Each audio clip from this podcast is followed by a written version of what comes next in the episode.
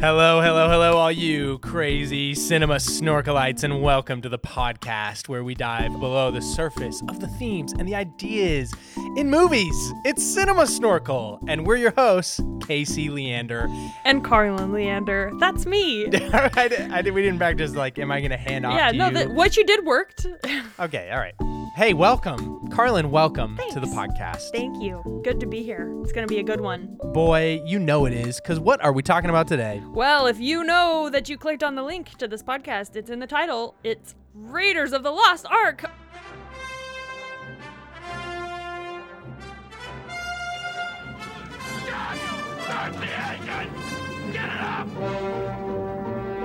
Good evening, Fräulein. The bar is closed. We, uh, we are not thirsty. Not the man I knew ten years ago. It's not the years. It's the mileage. The Ark.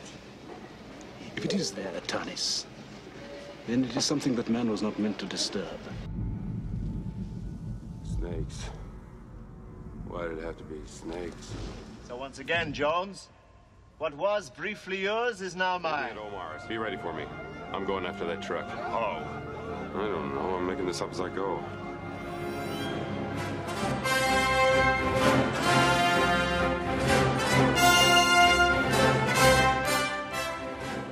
It's so good. I mean, I feel Carlin as though we ourselves are approaching, you know, in the very opening scene where he's in that like Peruvian Yeah. temple and he approaches the idol. You know, Uh-huh. I feel as though we ourselves are approaching the idol of, Of cinema. Yeah, and and really we dodged all the booby traps to get here, like the booby traps of all the other movies that we've ever reviewed, you know? Like we stepped on the right squares, we stayed out of the shafts of light, we got there. Totally. We measured our bag of sand and hopefully it will go better for us. Now, just Carlin, give me the files to the episode and I'll throw you the whip. Uh no, that I don't trust you. Well, why not? You've you've been given no reason to not trust me. I've been totally trustworthy up to this point. Well, okay. Give me the whip! Adios, senor. I mean, I feel like what can we say about this movie that hasn't been said for the last 40 years? Oh man. Well, we can bring our own cinema snorkel approach to it. I mean, we are not uh we, we probably don't know all the trivia and all the background of everything, but what we want to do is apply our special question, our secret sauce right. question, Secret sauce. um, to this movie and just see what we come up with. And our secret sauce question, if you forgot already, or if this is your first time tuning in, is what are the filmmakers trying to say? In this case, Steven Spielberg and good old George Lucas. I mean, it's not original to say, but I just don't think they make movies like this anymore. Yep. Absolutely. Absolutely. I was listening to another podcast that I really respect. Um, it's called The Rewatchables. Oh, And they were talking about how this movie uh, was in theaters for 13 months. whoa. 13 months in 1981. Is that a it came out. record? Uh, no, actually, movies were just in theaters longer. Oh. So they stay movies stay in theaters as long as the box office numbers are performing, right? Right. But in the 80s, they just weren't making as many movies. And so movies really did tend to just camp out there and not go anywhere for a long, long time. Oh man, I wish it was still in theaters. I'd go see it. Absolutely. I mean, I can't even imagine what that would be like. It's just gold, like absolute instant cinematic gold. Carlin, what do you like? There was a lot in this movie that I totally forgot about. Like it lives in my imagination rent free, but I had forgotten so many of the moments. And honestly, the thing that stuck out to me the most is just how perfect the comedic timing is for every Mm. single gag. And there's a gag like Mm. probably every 5 seconds on screen, but they Mm. all play off so smoothly and so like suavely. Um I know there is a little bit of a cheesiness factor, but really it's just like masterful. I I don't know if you've ever think of comedy as kind of a science, but um studying theater, we would talk about that in class often about how to create like the the perfect comedic moments. A lot of it is timing, a lot of it is like doing things in threes and, you know, that kind of stuff, but this movie just it's flawless in terms of their execution. Yeah, what did you like, Casey? You know, I what you said about cheesiness, to the extent we sense cheesiness in this film, I honestly have to say it's because every movie since this film has ripped off Yeah. of it. And we think things are tropey, but it's because Raiders of the Lost Ark invented them. Yeah. Even the nonstop action pacing of this Mhm. movie. I heard someone say that you're never more than 10 minutes away from a major event or cliffhanger. And that really created something like a pace to movies that everything after it tried to capture. You know, it's like every adventure Uh-huh. movie ever has just taken something from Raiders of the Lost Ark because it laid the groundwork. So, Do you know that moment at the beginning when Indy's running over the hill and his pilot, he's like, Start Yeah, the yeah, plane, yeah. start the plane. And all the natives come chasing down behind him on the hill. Literally, shot for shot, that scene is in Pirates of the Caribbean 2 when Jack is running from the natives and he comes running down the hill and they're like, was that intentional in Pirates? I have to think it was. It looks exactly the same. It's the same moment. And I'm sure it's paying homage. Um, homage? Homage or homage? No, homage. I think you nailed it. Okay, Say- I'll say it. Homage to the. no, no, no, no. Mm-mm. All these lines, like even when the guy comes in, he's like, "Good evening, Fräulein," and he like hands his torture. You he's like, "Is he gonna torture them?" Oh my gosh! Oh my gosh! I forgot about that scene and it slapped brand new this time. Like It was I so was not expecting it, and my roommate was like, "What is that?" he puts his coat on it. Classic when he shoots the guy with his sword. And like Yeah. our listeners are probably going to know the trivia there that Harrison Ford had dysentery that day. A lot of the cast had dysentery. And so they had practiced Oh. this elaborate sword routine. And Harrison Ford just was like, yeah, what if I just shot him? And it worked so well for the pacing of the movie that they kept it and obviously created this massive iconic moment. Uh, I don't think we probably need to do a summary, but but I would like to put this movie into just a nutshell, just to kind of help steer our Yeah. ship a little bit.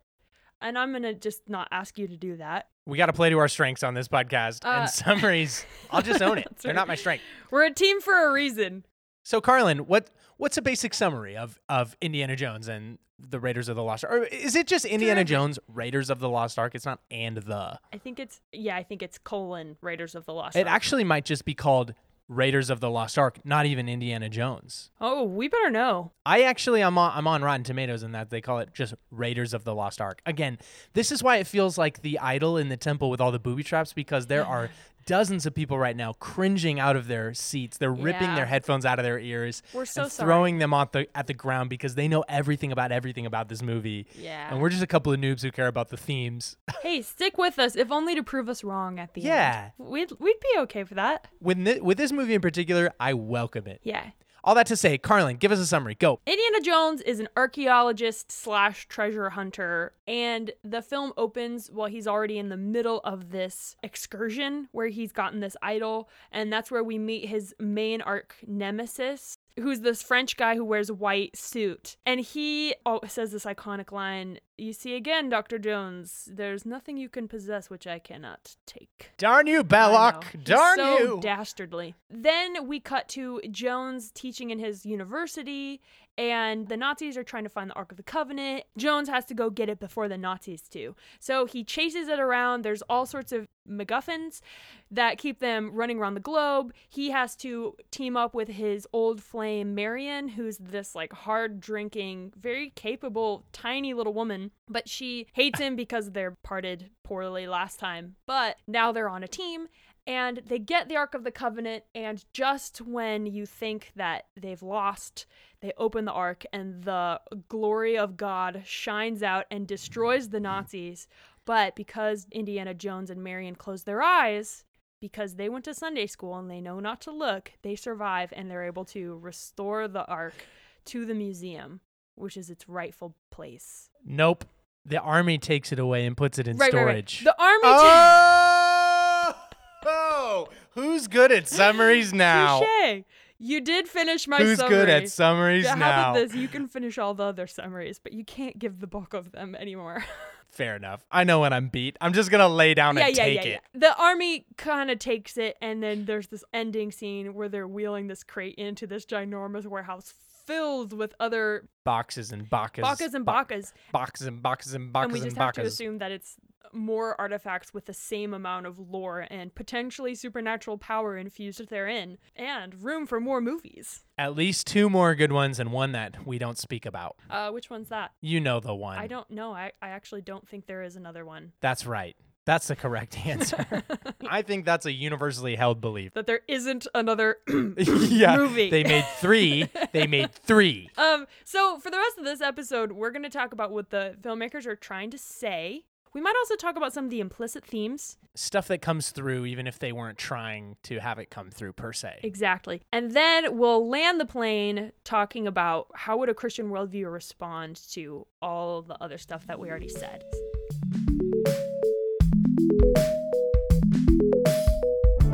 So, Casey, what is Indiana Jones semicolon dot dot dot Raiders of the Lost Ark? I actually think it really is just Raiders of the Lost Ark. I don't think I think they added the Indiana Jones after. Whatever, whatever. What did, whatever. what's it trying to say? Those themes are there, and we know that they're there. They are.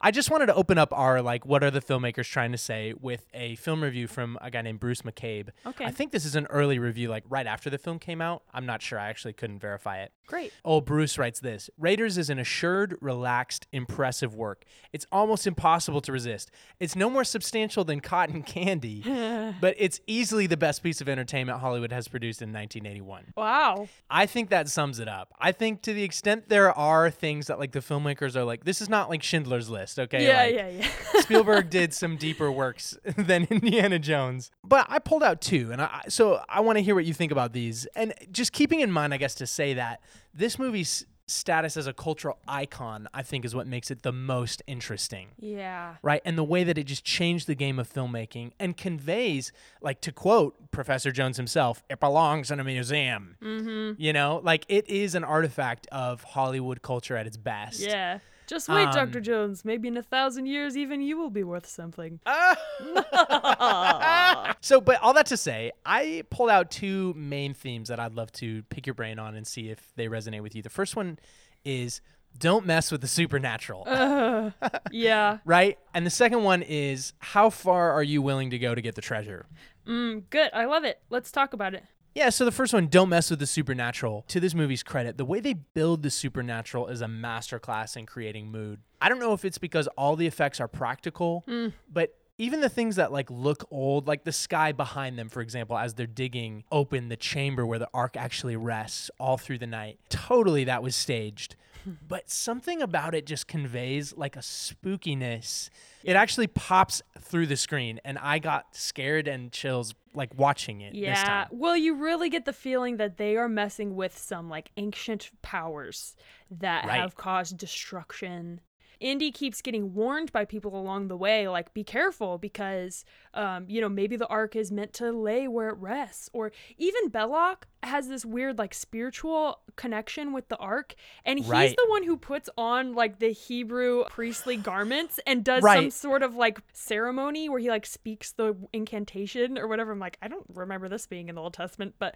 Um, they kind of are hinting at like Indy is a lot like Han Solo in that he is he rolls his eyes at this is just a bunch of superstitious hogwash. But it turns out at the very end even though he's the most knowledgeable about it, he's like, Haven't you ever been to Sunday school? But in the very last moment, he's like, Nope, this is actually real. And then when they're walking down the steps in the very last scene, he's like, They just don't understand what they've got here. And he's worried because the government's treating it like it's a science project. And he's like, This is beyond us. Right. Which essentially is what the Nazis were doing. They wanted to harness the power to do terrible things. power crazed. Well, Hitler was obsessed with the occult. I actually didn't do the historical research on this, but one interesting question I had is like, how true is that? I know he did have some interest in like harnessing, or maybe I just learned that from Indiana Jones. I don't know. Or maybe you learned it from the Marvel Cinematic yeah. Oh, Universe. yeah, yeah. Red, Red Skull. Red- Red, Red Skull, Skull. definitely had some interest, in, and he would have w- wanted to get his hands on the on the ark. He well, he was a real Nazi general. the Red Skull.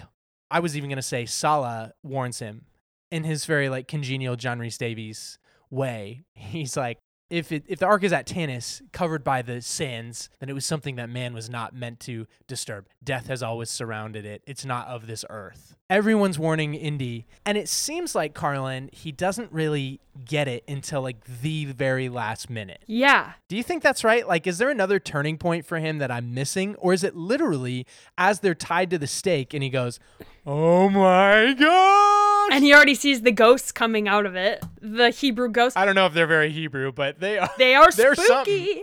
um, there is a moment where he pulls his uh, bazooka and he's aiming at them, and Belloq calls his bluff, and he's like, "Okay, go ahead, shoot the ark."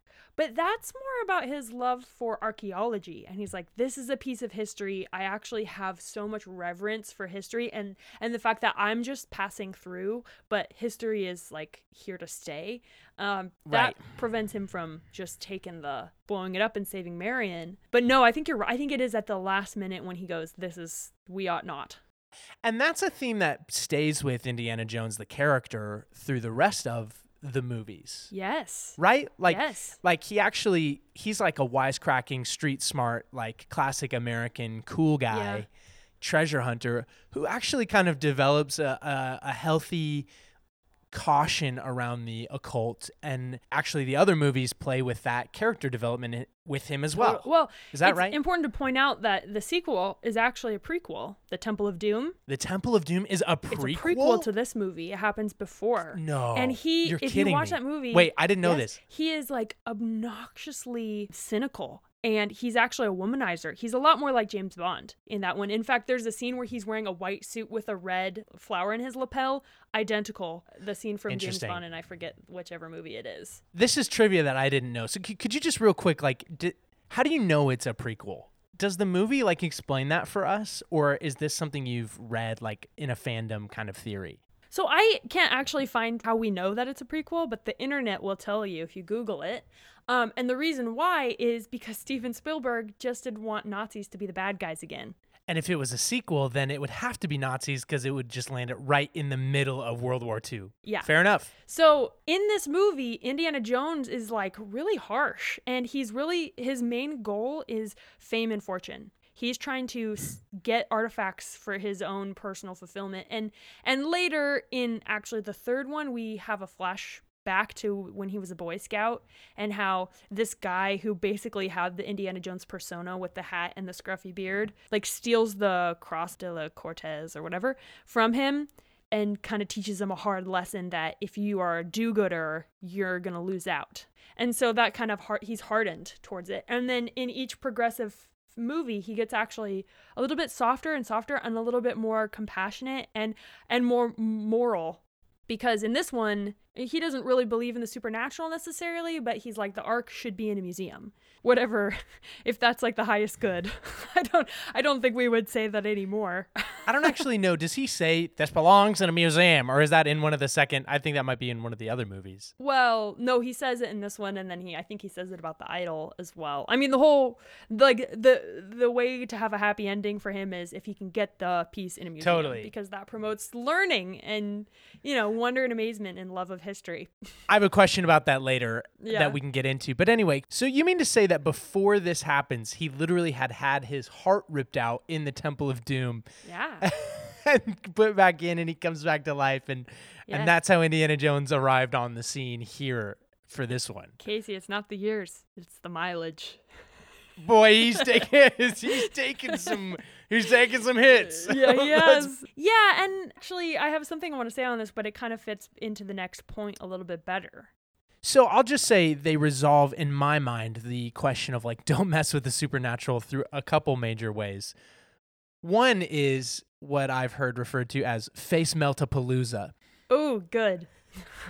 You know, everyone who messes with the supernaturals, you know, face eventually melts at the at the ending where you're like, "Oh my gosh!" and it's like They get the "Oh." most like contorted facial expression possible. They freeze frame that Honestly, it's terrible. It's like so over the top. Yeah. So you're gonna get pulverized Yeah. if you mess with the supernatural because it's just gonna obliterate you. And also, so like only Indiana Jones and Marion are saved. Uh, Mhm. Interesting. Even their ropes are cut.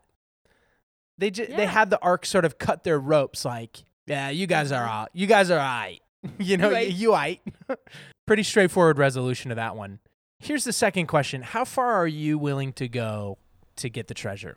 Yeah. I think that's Indiana Jones's main character arc. It- you're saying th- they're asking how far are you willing to go? I think they're asking how far is Indiana Jones willing to go to get the treasure. I've heard major criticism that Indiana Jones doesn't even affect the plot of the movie. Oh my gosh. I've literally never heard that criticism of Just the think movie. about it. Yeah, think about it. Well, Think about it. The Nazis get the here's and I'm I'm not I don't believe this. Let me just walk you through. he finds the ark and the Nazis don't, so he gives them the arc. yeah, that's true, but like they're pretty close. They're closer than anybody's ever like been. a 100 yards away close. They've got the staff, they've got the stick, they've got the map room. They're pretty close. They are within sight. Like it, it's only a matter of time before they. So so let's say the Nazis find the uh, ark without him. Then what? They take it to this island. Uh, they check to see if it's in there, and they get blown to smithereens. all right. all right. That hey, that's interesting. okay, That's interesting. now that's the theory. That's the theory. But I've heard some really good rebuttals of this. That the most compelling one to me. I mean, there's a whole bunch of instances where, like, yeah, the, like Indiana Jones actually did affect the plot. But it sounds as if you're complaining that Indiana Jones didn't get the treasure. But let me just read you this quote from a YouTube channel called Star Wars Explained. Pretty sure Steven Spielberg and George Lucas didn't sit down to write a movie about gaining treasure. It's about how valuing treasure above all else leads to ruin. The plot, it, it's full of MacGuffins. It's not really about the Ark of the Right. Covenant. It never has been. It's about the the journey that Indiana Jones goes on. and the friends he makes along the way. exactly. That's so interesting. Yeah. I, I heard in an interview Steven Spielberg himself call the ark a MacGuffin. He says it's just a wonderful MacGuffin that George Lucas came up with. And then if you want to trace us through all the uh, sequel prequels, Jones never gets the prize. Like, let me take you back to that scene when Belloq grabs the idol and he's like, once again, Mr. Jones, uh, there's nothing you have that I can take away. Ev- every time Indiana Jones has an artifact in his hands, he always loses Right. it. It's part of his character. They leave the uh, they leave the Holy Grail in the cave as it collapses. his bad bad girlfriend is kind of reflecting who he was at an earlier time like in the temple of doom hell-bent basically on getting the artifact for the fame and glory of it all and she loses her life because she's unwilling to let go of the grail Whereas in this movie, we were joking about it earlier, but when his pal is like, throw me the thing so I can, uh, and I'll help you up. And Jones has a moment where he's like, trust him or don't trust him. And he goes, you know what? It's more important my life to escape and to just trust this guy than to hold on to this artifact with all my life. He makes the wrong choice, unfortunately, but that's already displaying a little bit of character development from the last movie. Yes. That is so good, Carlin. And listen, even with that poor guy who again, just a, just a horrific grisly practical effects ending for him, It's so shocking. it's foreshadowing what's going to happen to the Nazis, essentially. yeah. They think they won cuz they got the treasure ahead of Jones, but Yeah. they get their horrific comeuppance at the end. Now, here's a question for you. Tying this back to the supernatural, do you think the supernatural has anything to do with the bad guys getting their their just reward? Or is it just that's how it goes because they're bad guys? S- explain more what you mean with that question. Well, I guess I guess the supernatural in the world of Spielberg and Lucas is kind of just to say like the world is full of wonder, you know, like you can fly with your alien buddy ET and Have your face melted by the wonderful contents of the ark. Da, da, da, da, da, da. I guess what I'm saying is that the supernatural is just that. Like, it's just the magic of the world, but it's not like a personal force with a will that's use, imposing its will against evil. Or maybe it is. Maybe the force of magic in the world is a force of good, and what it does is it revisits the iniquity of the bad guys on them. Because if you're bad, you get your just desserts. Yeah, but it, ah, I think that just kind of happens because it's awesome that way. This is what's got to happen to bad guys. Right. I don't think they are trying to say anything really about like the nature of the supernatural other than just don't mess with it. Don't mess. You know, like the, Bigger than you. Yeah, this movie again going back to that re- review, it's both self-assured and like Uh-huh. an inch deep when it comes to like the spirituality of Indiana Jones is like Yeah. an inch deep. It doesn't matter. It, it's like he is an expert in like the archaeology of the kind of occult and that exists just to give us spooky vibes. I literally think that's it. But I do think that, and this maybe will tie into implicit themes, right? But there's a self assuredness there that audiences in 1981 probably just definitely believed, which is like, of course, God's on the side of Indiana Jones. Like, as long as he doesn't do something egregious or stupid like the Nazis, Right. like, like they're desecrating the ark. Like Belloq, this French dude, literally dresses up like a rabbi and opens the ark and picks the dust of it out and is like spilling it in his hands and like, and everyone else there's like a literal Nazi. You know, so as long as you're not like doing that kind of stuff, like you're fine. Like, good. like the ark isn't gonna blow you up, maybe unless you look at it. Right. You know, just like don't Well- look, Marion, don't look. You know, in my mind, it has less to do with that Indiana Jones isn't that bad, and more with the fact that he has this humility and reverence. That's it. He's cocky, he's self assured, but at the end of the day, Indiana Jones actually does have a reverence for both history and the supernatural. And I think, if anything, that's what the movie's trying to say. That's why we're rooting for him. And because he focuses on what's more important, saving Marion. But like you said, Belloq calls his bluff. He's like, All I want is the girl. And Belloq's like, No, you don't. You want to see us open this sweet ark. Although maybe Marion would agree. And Indiana Jones is like, Shoot, you're right.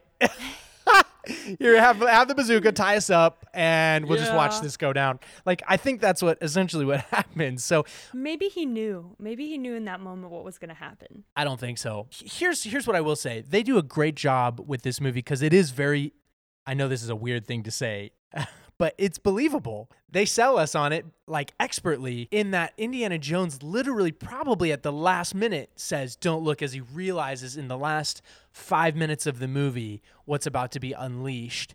And that's kind of his character arc, such as it is in Raiders. But yeah, I do think that is what they're going for. Is like, okay, and there's the line. Like, break into the temple if you got to, replace the head with the sand if you need to, Yeah. mess with it a little bit for the sake of like knowledge, but kind of mostly adventure. This is what I was gonna say. Jones, Yeah. Eh, I mean, yeah, he's like interested in Marion for sure, but his first love is archaeology. And he cares about the museum for sure, but his love Yeah. more than that is archaeology as a means of adventure. He digs the digs. He digs the digs, and then at the last minute, he's like, "And okay, and now we're done." Like, okay, there is He a knows limit, when to call it a day. and the Nazis don't. They blow right past that line and then they get their faces melted off. Serves them right, Nazis. Do you want to say a few words about like the implicit stuff going on in this movie? Because I'm sure there's just a lot of it. Okay, one thing that kind of stood out to me. Uh, I think our sensibilities have evolved a lot since the 80s. Yeah. and there's a bunch of things that are that feel problematic and they're hard to watch like the way they kind of exploit local people groups Totally. the way that they're kind of just nameless tribes like oh yeah some people in south america it doesn't Don't worry about it. Don't worry about it. And they've got this sacred idol that they're protecting but like it belongs in a museum Why? um, like even the ark of the covenant sh- if it went anywhere shouldn't it go to israel like shouldn't that belong to the jewish people now, But- technically, in 1936, Israel did not exist as a nation state. okay yeah hmm, touche But no, you, what you're saying is completely The right. Jews could have leveraged the power of the Ark of the Covenant to prevent the Holocaust from happening. That's some deep fan fiction material right there. write it. Let's write it. Let's not. But I like the idea. Yeah, I was going to say this movie implicitly presents a, a version of how Americans see the world. And we can both cringe and understand like why that was, and a little bit of how the world sees Americans. They're like kind of tied in together. Yeah. Well, Indiana Jones is like the ultimate American. He's like wry, clever, kind of suave, but not like James Bond. Really, he's much more, um, I don't know, rugged, gritty, sarcastic. Like James Bond has some Yeah. humor, but not like Indiana Jones. Oh man, and I love it. Like I actually that's culture right there. Like culture is caught more than it's taught.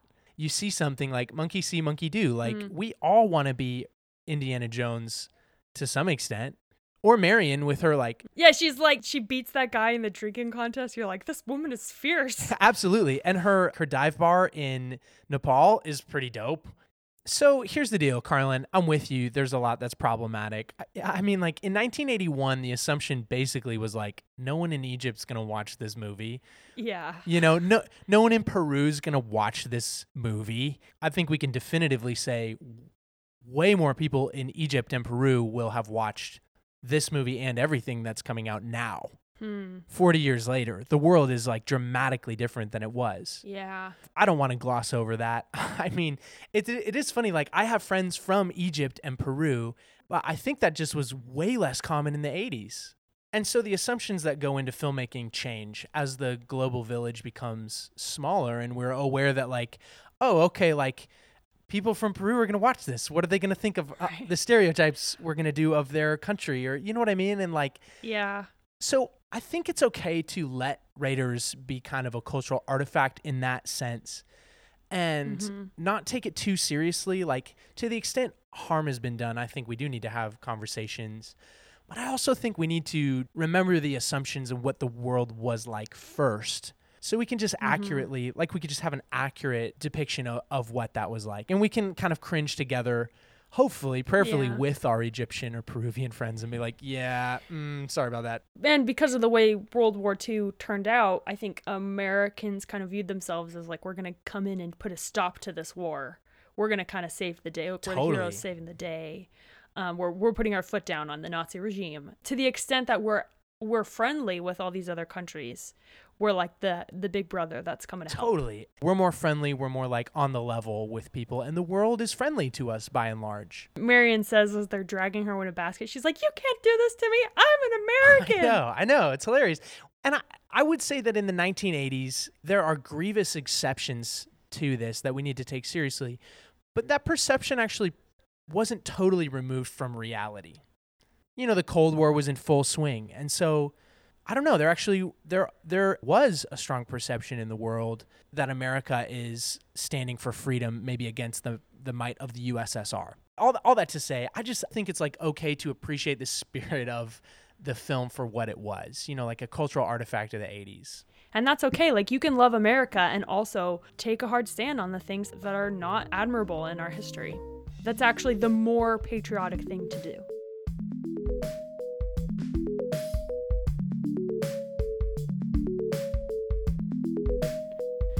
Hey, let's. Do you want to talk about our third category? I would love to, Carlin. I would love to. What's our Christian worldview going to comment on the the themes that Raiders of the Lost Ark is trying to present to us? First thing I think probably we should do, Carlin, is comment on the movie's treatment of the actual Ark of the Covenant.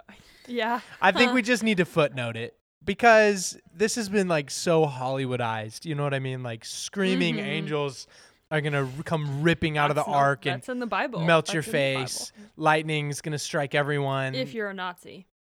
the Bible does talk about the Ark of the Covenant, and I think it does say it's a symbol of God's power. But I think where we would probably diverge from Raiders of the Lost Ark is that the Ark itself is not a like totem of occult power. You know, God's pretty clear that like you he's not a genie in a lamp. Like you don't get to ask your three wishes. There's not rules that you play with and manipulate the god of the cosmos to like do your jam, you know, for you. Like it's not that anyone who looks at the ark gets evaporated. You know what I mean? It's it's actually that it's meant to represent the covenant that the living God made with Israel.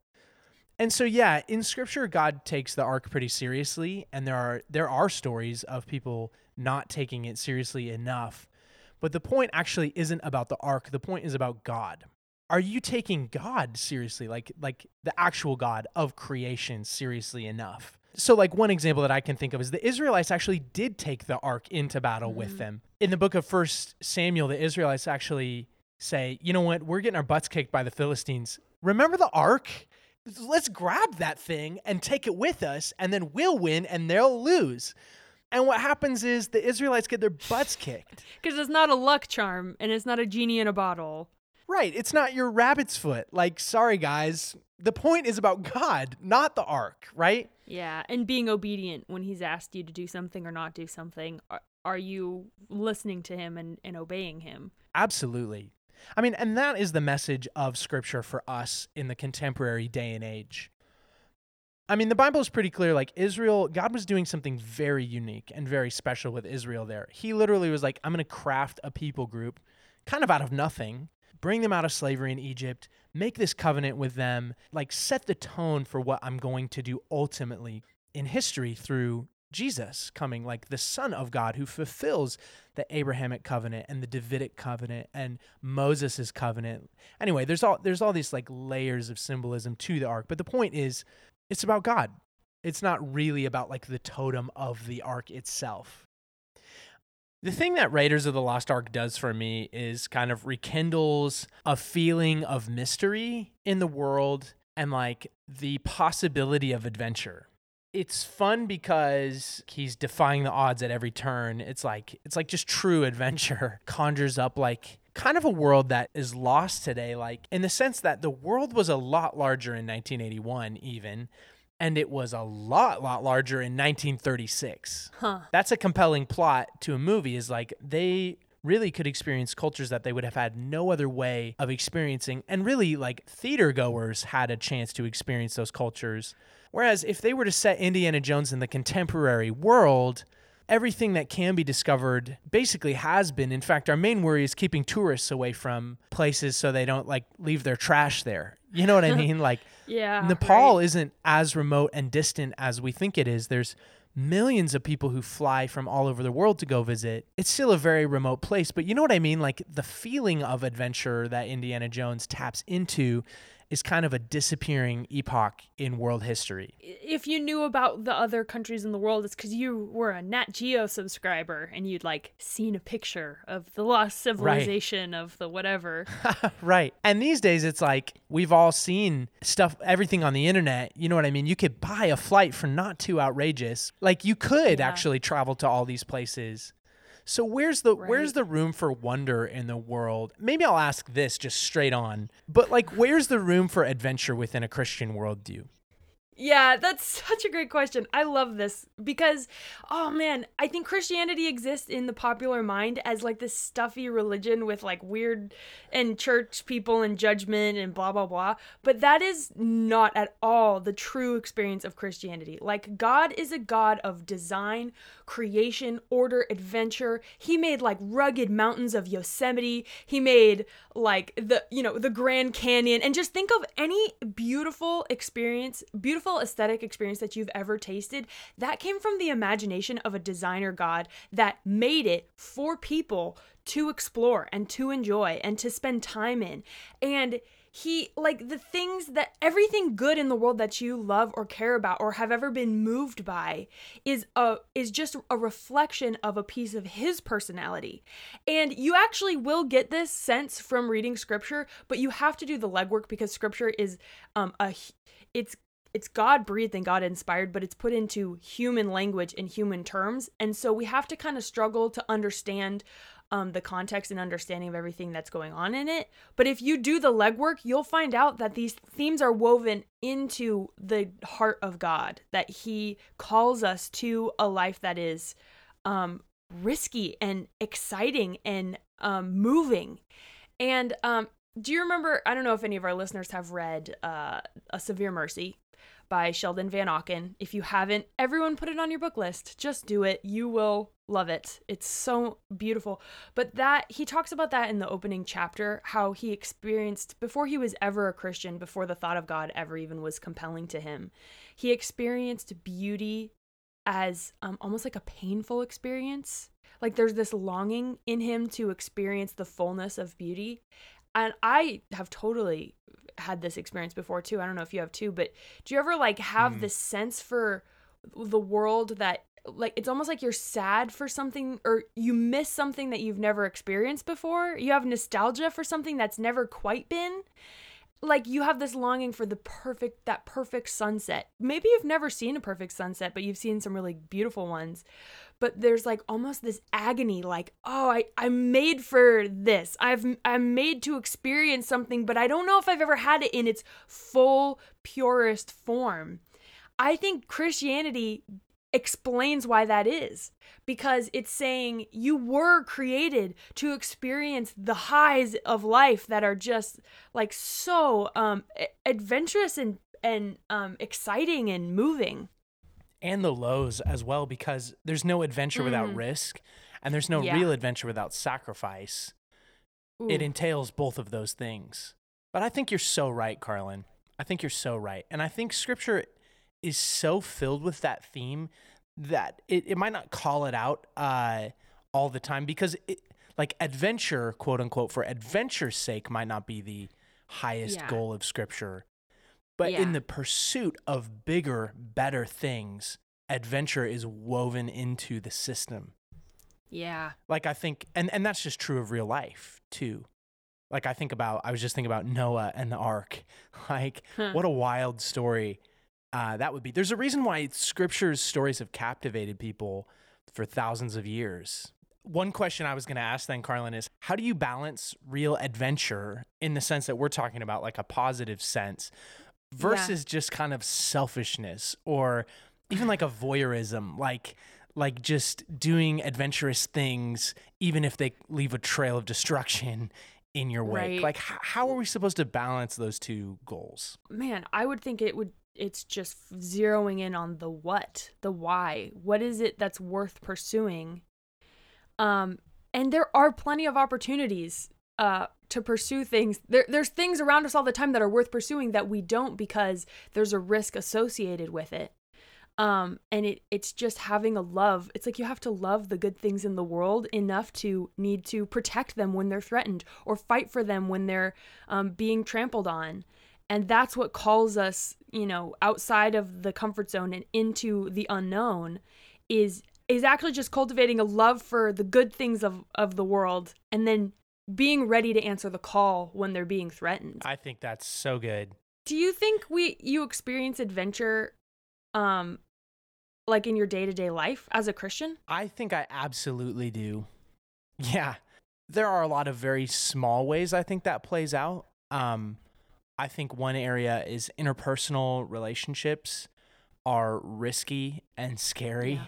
You know, sometimes we're like, I want to be like Yeah. Indiana Jones and, you know, like punch Nazis in the face. But then actually, when it comes time to, I don't know, go talk to our next door neighbor, we're like, uh, never mind. I, I'm just gonna, I'm just gonna stay inside.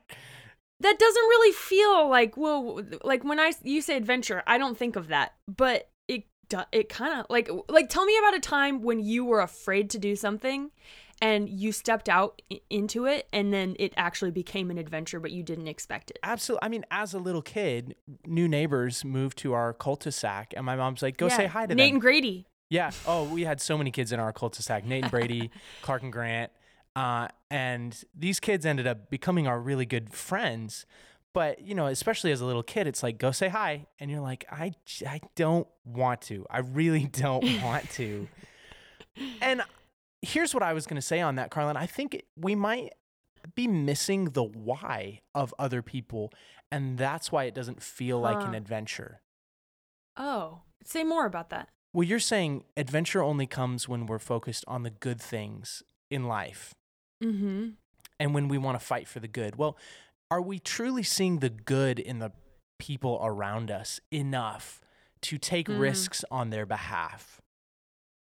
Right or maybe we just shrug our shoulders and we like that's not that interesting it's not that important to me how someone else's life is going Yeah, but to be honest, at least for me, I can only speak for me. Beneath that layer of like it's not that important is a layer of abject terror. Like if I go visit the old lady who lives next door, she might deprive me of the time I would rather spend doing other things or she might be weird and un- like our conversation like I don't know how that's going to go like you know what I mean like like there's there's fear. I just thought of an example. One time I was on the campus of a church to do paint a mural. I was working. Um, but it was at night and I was wa- I had to walk like across the campus um, to find the bathroom and I walked by this woman and she was sitting like on the ground her body just racked with sobs. She was sobbing, sobbing, sobbing. And I was just like, she's sitting out there alone. I'm just on my way to the bathroom. Like, I'm in the middle of this work. And I, but I felt this kind of call, like, there's a woman in distress, you can't walk by unless you know what's gone on. Like you need to press in. Eh, scary. Um, but I was like, you know what? No, she is in distress. Maybe I can help her. So I w- walked up and I was like, hey, how, are you okay? And she uh, was not okay. She had just lost her son to a drug overdose. Oh man. and she was um just grieving and just needed so i just sat with her and i just like rubbed her shoulder and and and let her cry for a little bit. And i don't know if that was helpful for her or not but it was like she needs human connection right now. Like you shouldn't when you're in the depths of despair i would assume just knowing that somebody sees your suffering it can be a healing thing and so i just sat with her for like 15 very uncomfortable minutes Wow. um, but I just was like, you know what? This is way this is more worth my time. Even if even if I'm wrong, maybe she wants to be alone right now. Um, well, you could and ask. I think I you you can always. I, I think I did. I think I was like, "Can I just sit with you first? I don't know what, but um, but really, I, I walked away from that feeling like kind of brave and kind of bold. Like, okay, Totally. Or if, I mean, the number of times that we will actively need to confront someone who's hostile in our lives is very Yeah. narrow. But I have a depending on the life you live, but yeah, yeah. I mean, I have a good friend uh, named Will, and he one time, I mean, he doesn't bring up this story a lot, but I do on his behalf because I think he's just a boss. Like, there's a guy like verbally abusing his girlfriend, uh, like all up in her face outside of a CVS, Ugh. and. Will's a wrestler. He plays rugby. He's a football coach. he just he's a tank. he yeah, I call him Will the Tank. But he is not like out of, an out of control guy. He's a very like measured, self disciplined guy. But he just was like, okay, I do need to at least ask about this. So he just said, hey, is Mm. is everything okay here? And the guy was like, mind your own blankety blank business, you know. Mm. And so Will Mhm. said, sorry, I was actually talking to her. Uh, is everything okay here? And the girl goes, no, it's not. It's not okay. oh, And so the details are going to get foggy, but this dude sh- like lowers his shoulder and tries to tackle Will. He like He- he's he, like, I said, sho- mind he's your- initiated a physical Yeah. altercation. mind your blankety Ugh. blank business and he like either takes a swing or something at Will. He initiates the conflict, but Will just like kind of takes him down like wrestling style. You the last time him. you said this story, you said he dove, he did like a dive tackle and just took this guy down and then stood up. and Yeah. brushed, his, brushed the dirt off his. Actually, I think Will kept this guy on the ground for a few minutes until the dude was like, "Okay, I'm cool. I'm cool. like I'm cool. I'm cool."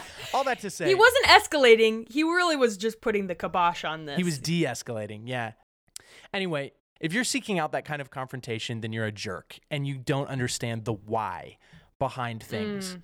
But when you do get the why right, and then you're willing to put your fear aside for a second, that's Yeah. when uh, we experience.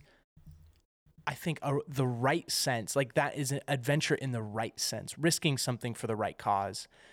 yeah. And I can talk a big game about that stuff, but in real crisis moments, I always wonder, you know, how I'm going to do. Yeah. And that's why I think, just bringing it back to Indiana Jones, Carlin, that hunger that we're talking about is true on a couple of different levels.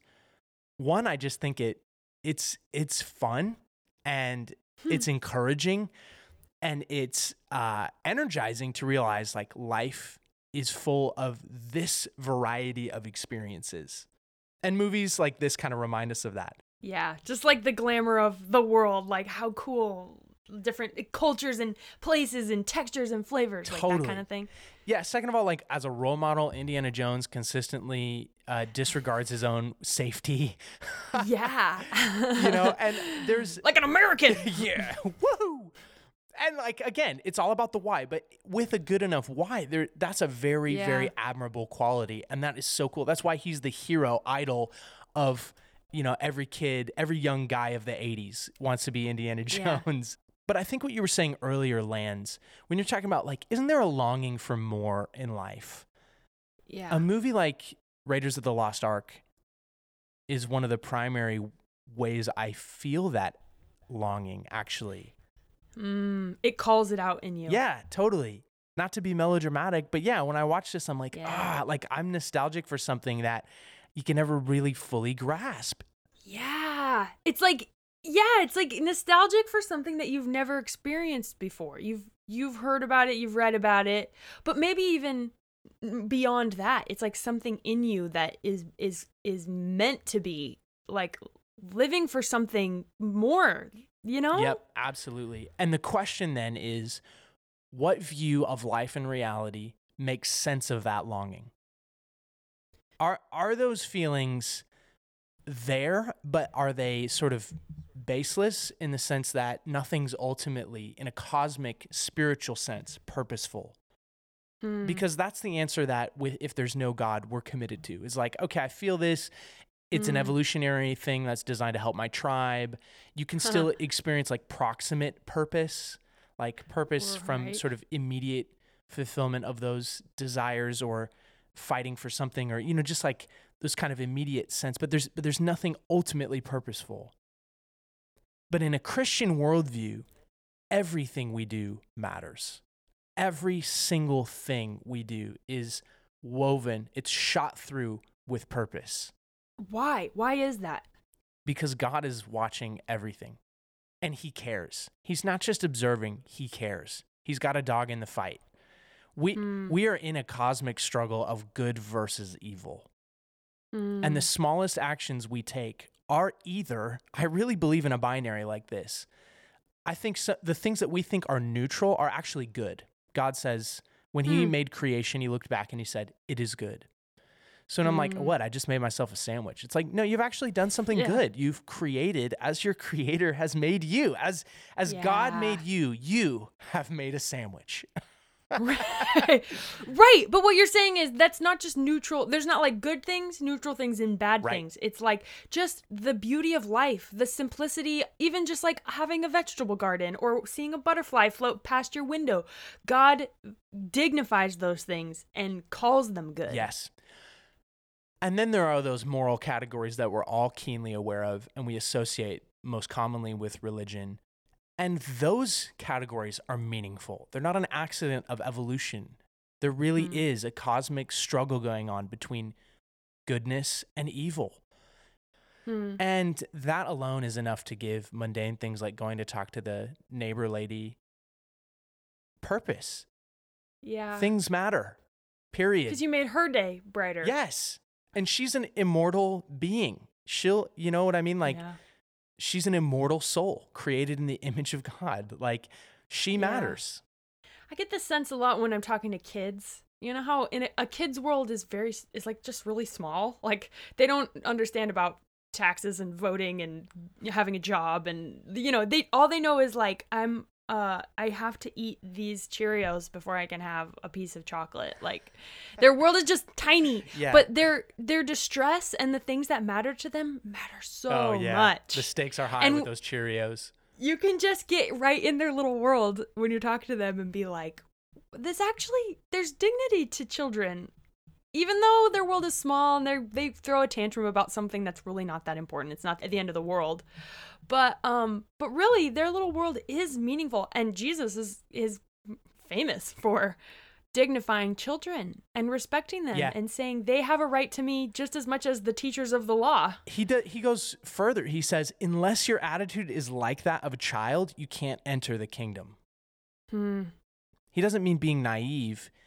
yeah But he does mean being willing to see life kind of through that simple lens of purpose and good and evil that we all sort of have as kids, but then grow out of as we enter the world of taxes and business and crap. Well, we bury it with mundane and and justifications and reasonings and explanations and like kind of like adult stuff, you know? Yeah. When, you know what when you feel really like there's a child wonderment that you that gets lost and it gets buried by just like I don't know, the boring adult stuff in life. Honestly, Carlin, just because looking in my heart, I, I really feel like a lot of that stuff is just a self protective measure. I just Huh. want to insulate myself from risk and fear and betrayal And and, disappointment and loss. Yeah. Yeah. And so Yeah. I make my world boring when in reality it's exciting. Yeah. And that's if people don't understand Christianity, I just want them to understand that that the heart of it is your creator coming to you and saying, you can recapture the innocence and the wonder of your childhood. Yeah. and take it with you forward because that's what I designed you for, yeah. right? Enter the kingdom like a child. Trust God Mm. in an era where suicide rates are higher than they've ever been, Mm. at least in Western developed countries. We are Mhm. starving for purpose. Yeah. And Indiana Jones totally did not mean to make a statement on cosmic purpose. but I will say we both love it, and I'm guessing our, our listeners love it as well because it reflects the cosmic purpose that, whether we like it or not, is woven into everything. Yeah. Yeah. And you know what? Um, what's the name of the director? Steven Spielberg. Steven Spielberg. Heard of him? I just I was thinking George Or did you Lucas, mean and I didn't want to say that. Oh yeah. No, it He's wasn't George Lucas. Indie guy. Anyway, sorry. Steven Spielberg, even though he wasn't saying that with this film, that is a hallmark of his artistic career is tapping into the childlike wonder and the call of adventure on your life and he understands it well and he nails it. He knows how to create that feeling Oh, for you as an audience member. And that's what Indiana Jones is doing. And that's what it makes sense when you're a Christian that that is also that that why do we have that longing? Why does that activate yeah. us? Yeah. Because because we're designed that way. Absolutely. I mean, we could go down the whole rabbit hole of everything that that involves in our own hearts as it relates to the God of the universe. But I think that self protection is why we don't come to Him either. There's a quote by an author named David Whyte. He says, The price of our vitality is the sum of all our fears. Mhm. I quote, Mm. I, I, I reference that quote ad nauseum. But the price of our vitality, the thing that will give us life more often than Yeah. not, is everything we're actually afraid of losing and being willing to Yeah. risk it in the first place. And spiritually, I think that means exactly what you said, Carlin. Coming to the God of the universe and sort of offering up our lives back to Him. Yeah. Raiders of the Lost Ark. Who knew? Raiders of the Lost Who Ark. knew it had all these layers and complex themes and It's an allegory. I want to say that this has been a conversation loosely inspired by Raiders of the Lost Ark. Sponsored by. Sponsored by. Da, da, da, Thank you, Carl. yeah. Go, go forth. Uh, uh, just- just have, have an adventure. Yeah. Live a little. Live, live a little. Go take a risk, people, but not just for the sake of taking a risk. That's not what we're saying. Yeah. it truly is a, a great film. Face melting aside. Face melting included.